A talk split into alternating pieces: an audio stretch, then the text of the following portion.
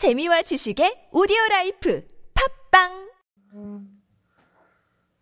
112편 1절부터 3절까지 같이 읽겠습니다. 할렐루야 여호와를 경외하며 그의 계명을 크게 즐거워하는 자는 복이 있도다.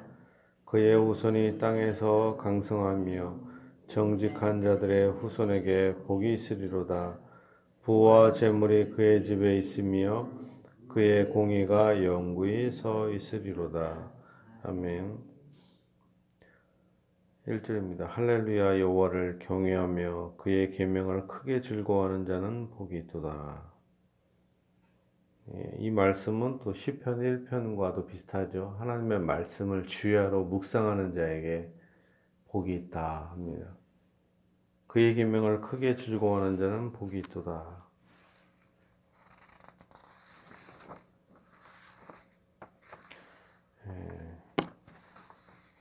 그의 후손이 땅에서 강성하며 정직한 자들의 후손에게 복이 있으리로다.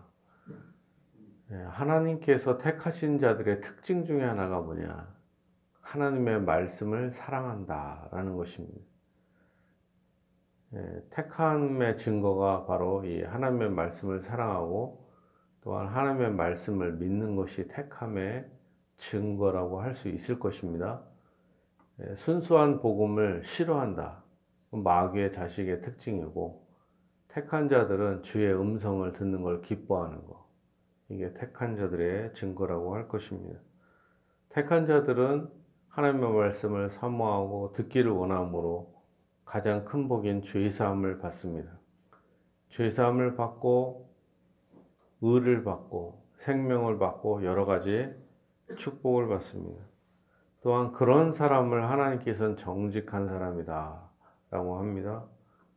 또한 그의 자손에게도 복을 주신다 합니다. 부와 재물이 그의 집에 있으며 그의 공의가 영구히 서 있으리로다. 하나님께서는 언약의 후손들, 믿는 부모뿐만 아니라 자녀들에게까지도 그 은혜를 베풀어 주시는 좋으신 하나님이십니다. 부와 재물이 그의 집에 있다 합니다.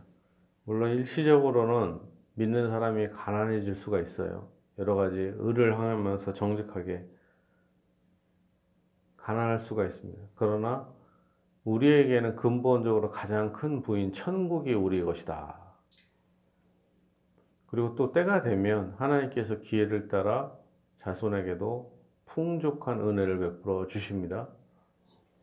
정직한 자들에게는 흑암 중에 빛이 일어나나니 그는 자비롭고 긍휼이 많으며 의로운 이로다.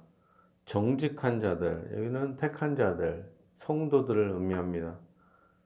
이 택한 자들에게, 정직한 자들에게, 의인에게는 흑암 중에도 빛이 일어난다. 모든 사람들이 다 안 된다, 절망한다, 소망이 없다, 이제 끝났다, 이렇게 했을 때 그때도 빛이 일어나서 하나님의 손, 어, 손길이 나타납니다. 기적이 나타납니다. 왜 그렇습니까? 음, 음. 하나님은 전능하신 하나님이시며 또한 자비롭고 긍휼이 풍성하신 하나님이시기 때문에 그렇습니다. 성도들에게 환, 환난이 있습니다. 그러나 음, 하나님은 이 환난 속에서 성도들에게 은혜의 빛을 비추십니다. 왜? 하나님은 우리를 사랑하시기 때문에 그렇습니다. 은혜를 베풀며 구워주는 자는 잘되나니 그 일을 정의로 행하리로다. 또 택한 자들은 은혜를 베풀고 구워줍니다. 또한 이렇게 구워주려면 무엇이 있어야 돼요? 은혜를 받아야 되겠죠. 택한 자는 하나님께 은혜를 받고 긍휼을 받기 때문에 다른 사람을 사랑하고 도울 수가 있는 것입니다. 또한 다른 사람에게 은혜를 베풀고 나눠주고 구워줍니다. 그러면 하나님께서 오히려 그 자들에게 은혜를 베풀어 주시고 정의를 내려 주십니다. 그는 영원히 흔들리지 아니하며 의인은 영원히 기억되리로다. 그러므로 하나님을 사랑하는 자, 또한 하나님께 부름받은 자들은 하나님을 사랑할 뿐만 아니라 또한 이웃을 사랑해야 한다. 또한 이웃을 사랑할 때 하나님께서 복을 더 주신다 라는 것을 알 수가 있습니다. 반대로 하나님을 사랑하지 않는 자는 이웃을 사랑할 수가 없어요. 힘이 없으니까 일단. 그는 흉한 소문을 두려워하지 아니하며 여호와를 의뢰하고 그의 마음을 굳게 정하였도다. 두려워하지 않는 것은 흉한 소문을 두려워하지 않는 것은 하나님만을 의지하기 때문에 그렇다라는 것입니다. 그의 마음이 견고하여 두려워하지 아니할 것이라 그의 대적들이 받는 보응을 마침내 보리로다. 이렇게 하나님께 택함 받은 자는 하나님의 말씀을 사모합니다. 그리고 또한 이 세상에 여러 가지 환난을 당한다 하더라도 하나님을 의지함으로 두려워하지 않는다. 그가 재물을 흩어 빈궁한 자들을 주었으니 그의 의가 영구히 있고 그의 뿔이 영광 중에 들리리로다. 악인은 이를 보고 한탄하여 이를 갈면서 소멸되리니 악인들의 욕망은 사라지리로다. 예, 오늘날에는 기독교가 탐욕의 종교가 돼갖고 그냥 자기만 배부르려고 하는 그런 게 많아요. 근데 원래 어떤, 어떤 것입니까? 하나님께 택함 받은 자는 자기가 은혜를 받은 대로 다른 사람에게 은혜를 주는 것입니다. 강이 있습니다. 강이 어떻게 은혜를 받아요?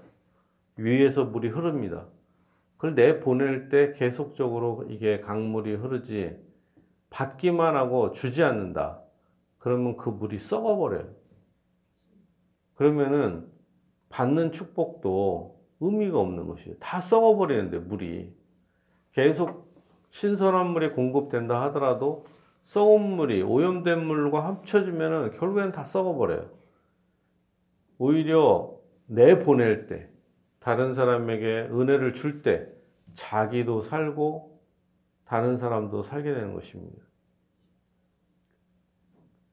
우리가 교회에서 봉사를 하는 거, 자기 만족을 위해서 하는 게 아니라 다른 사람을 위해서 하는 것이죠. 하나님을 위해서 한다 하지만 실제로는 사람들을 위해서 하는 거 아니겠습니까? 교회 청소를 합니다. 자기 만족을 위해서 하는 게 아니라 하나님께 영광을 돌리며 다른 사람이 깨끗하도록 쾌적하게 예배를 드릴 수 있도록 식당을 봉사합니다. 자기의 만족을 위한 게 아니잖아요. 다른 사람이 편하게 배부를 수 있도록 이런 거 아니겠습니까? 헌금도 사실은 어때요? 그 주의 종을 섬기고 또한 선교사들을 섬기고 또한 교회 여러 가지 예, 비품이나 여러 가지를 위해서 섬기는 거죠. 또한 구제를 하는 거죠. 그러나 이제 오늘날에는 그런 것보다는 자기만 하나님의 은혜 받고 자기만 부자가 돼서 하나님께 영광 돌린다.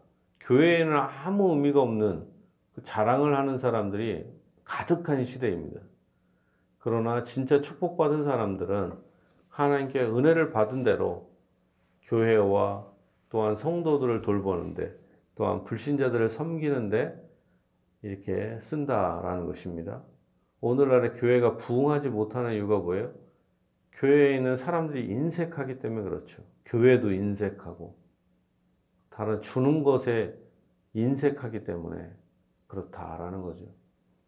예전에는 교회로 오면은 어린아이들도 먹을 게 많고 뭔가 이렇게 어른들도 받는 게 많았지만 오늘날에는 다 인색해져 갖고 그런데 이제 모든 성도들이 풍족한 은혜를 받고 불신자와 많은 가난한 자들이 왔을 때 나눠주고 섬기고 봉사하는 은혜가 충만한 교회가 되길 바랍니다. 그러면은 그런 자들에게 어떤 은혜를 주셔요? 하나님께서 그 자손에게도 복을 주시고 그가 재물을 더 빈궁한 자들에게 주었으니 그의 의가 영구 있고 그의 뿔이 영광 중에 들린다 합니다. 가난한 자들에게 재물 흩어주는데 택한 자들이 그의 의가 영원히 있다 합니다. 진실로 여러분들에게 하나님 은혜가 충만하고 연약한 자들을 섬겨서 여러분의 의가 영원히 있고 또한 자손에게도 복을 주시고 또한 모든 것에 넘치도록 풍족하게 여러분의 채워주시기를 예수님 이름으로 축복합니다.